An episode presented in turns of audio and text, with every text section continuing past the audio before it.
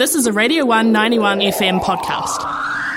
The 2020 publishing of the report of the Royal Commission of Inquiry into the terrorist attack on Christchurch Masjidain led to a number of recommendations made about the state of national security in New Zealand. The government agreed to and accepted in principle. As a result, the Department of Prime Minister and Cabinet has been developing New Zealand's first ever national security strategy, which it is currently receiving submissions on and is due to debut in mid-2023. Speaking to us from Wellington about the developing strategy is Department of Prime Minister and Cabinet Director of Policy, Dan Eaton. Dan, why has New Zealand not had a national security strategy until now? That's a really good question, Scott, and I think simply put, the world's changing. So I think it's fair to say we've had the elements of a strategy, but they've never really been held together or pulled together in a single accessible place for the public. We also have multiple agencies that are involved in national security, so there are multiple issue strategies, but nothing that's a capstone that sits over the top of it. So that's sort of where we are now, and we're living in an increasingly sort of interconnected world where the pace of change is increasing rapidly. And so we face national security challenges, or challenges that are unprecedented, I think, in breadth and magnitude. And they, as you'll know, they'll span terrorism, violent extremism, strategic competition in the Pacific, misinformation, foreign interference, that kind of thing. Cyber incidents are another good one. And I think over the last couple of years, in our engagement with communities, we've sort of continued to hear that New Zealanders want the government to be more transparent in how it's managing those. That's sort of where we're at this point. Why is now finally the time? What makes now so special for the development of such a strategy? So I think if you go back 3 years to the attack in Christchurch, what happened that day really changed our country forever. The Royal Commission of Inquiry that occurred in the aftermath of that made clear that the government should manage national security in a more open and accessible and accountable way. So what happened with the Royal Commission into the Christchurch mosque attacks was a real driver for a national security strategy, but it's actually not the only one. And to give full effect to the intent of what the Royal Commission found, we've had to expand our view beyond the focus on counter-terrorism and to look across a real, a much broader range of risks, threats, and also opportunities that we're facing. I mentioned in my previous answer that there's strategic competition in the Pacific, there's cyber incidents, there's transnational organised crime, there's lots of things that we're facing. And as we're facing that situation, to protect New Zealand and all our communities, we really need to, we need to look upstream. So we need to be proactive rather than reactive. We need to be rather than the ambulance at the bottom of the cliff, something goes wrong, we need to get upstream and look to influence the environment that we're working in.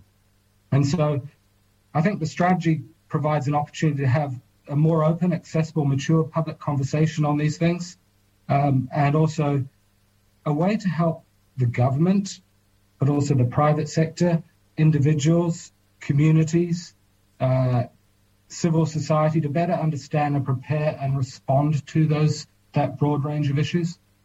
Now, you speak about the report of the Royal Commission, which was made in the wake of the Christchurch terror attacks in 2019. It ultimately made 44 recommendations that have gone into this deliberation. What are the core take-home points of the report? So that's what we're currently... So the consultation that we're doing around the country now, which included our visits to... universities, including Otago, really about finalising and discovering that. But if you think about it, the report will have a strategic outlook. So it'll take a 5-year look ahead at what challenges and threats New Zealand faces. It'll outline a refreshed set of strategic policy settings. So a lot of the settings that we currently operate under are 10 to 20 years old. So we will have a new national security vision. We will articulate what our national security interests are, what New Zealand's priorities are for national security, and what principles we'll operate by. There's also, I think, a real opportunity here to explore core thematic areas. So there'll be a bunch of things which are national security things which agencies need to focus on. And you're thinking about cybersecurity, foreign interference, counterterrorism, that kind of thing.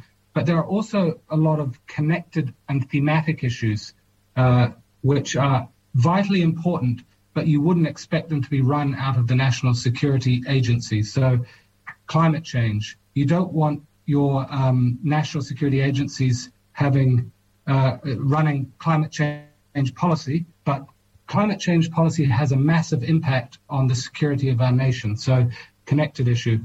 Social cohesion is another good example where you don't want your security agencies running policy, social policy, but social policy has a big underpinning for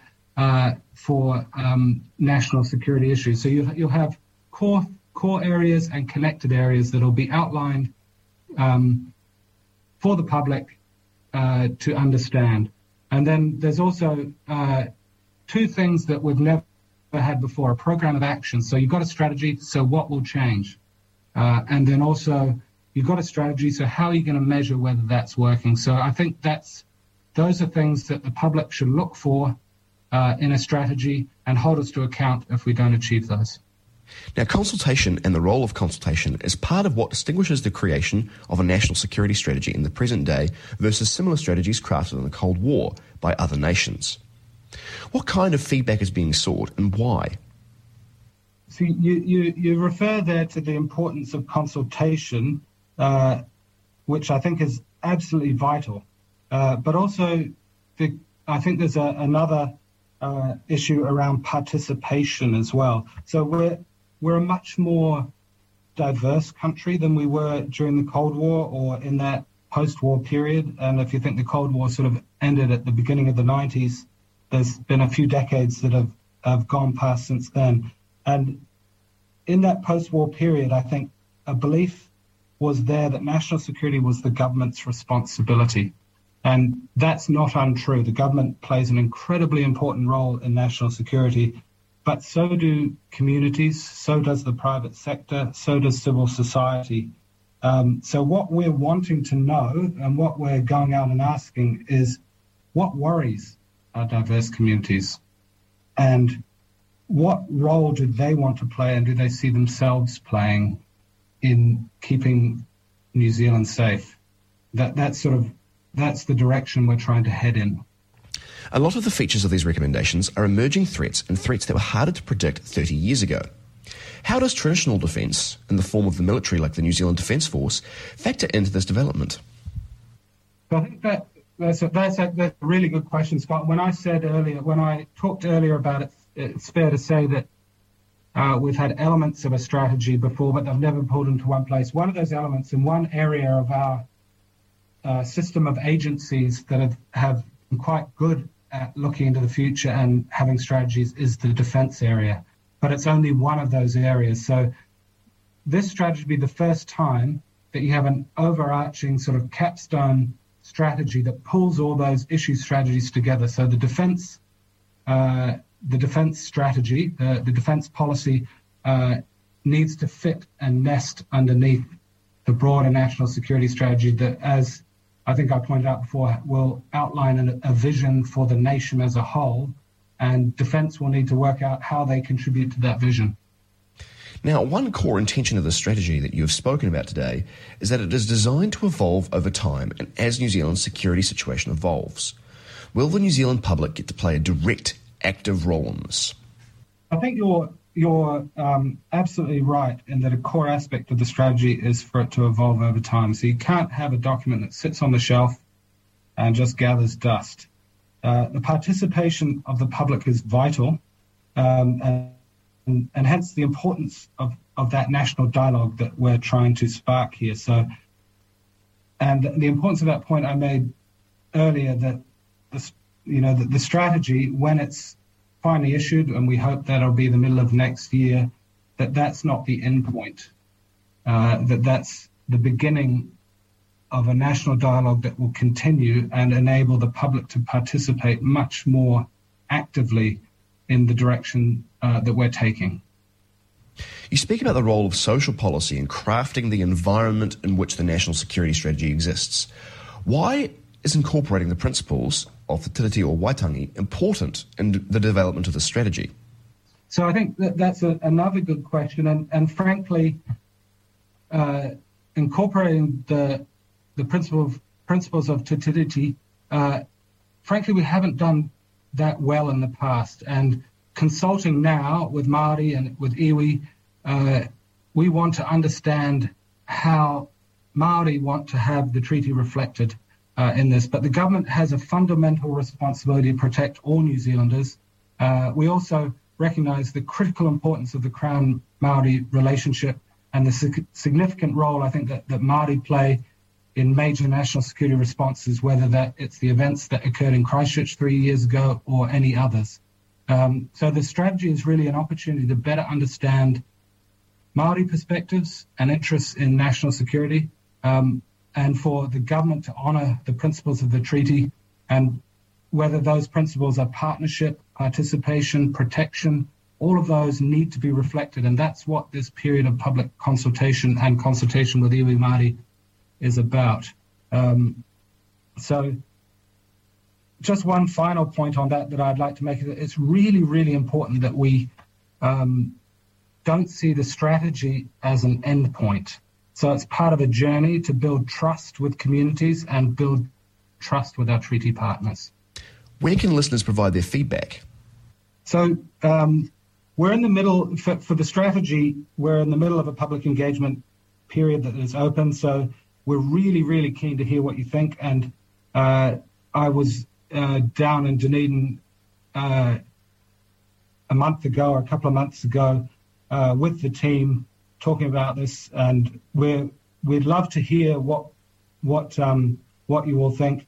And you can make a submission. Go to the DPMC website, make a decision. So you go to dpmc.govt.nz,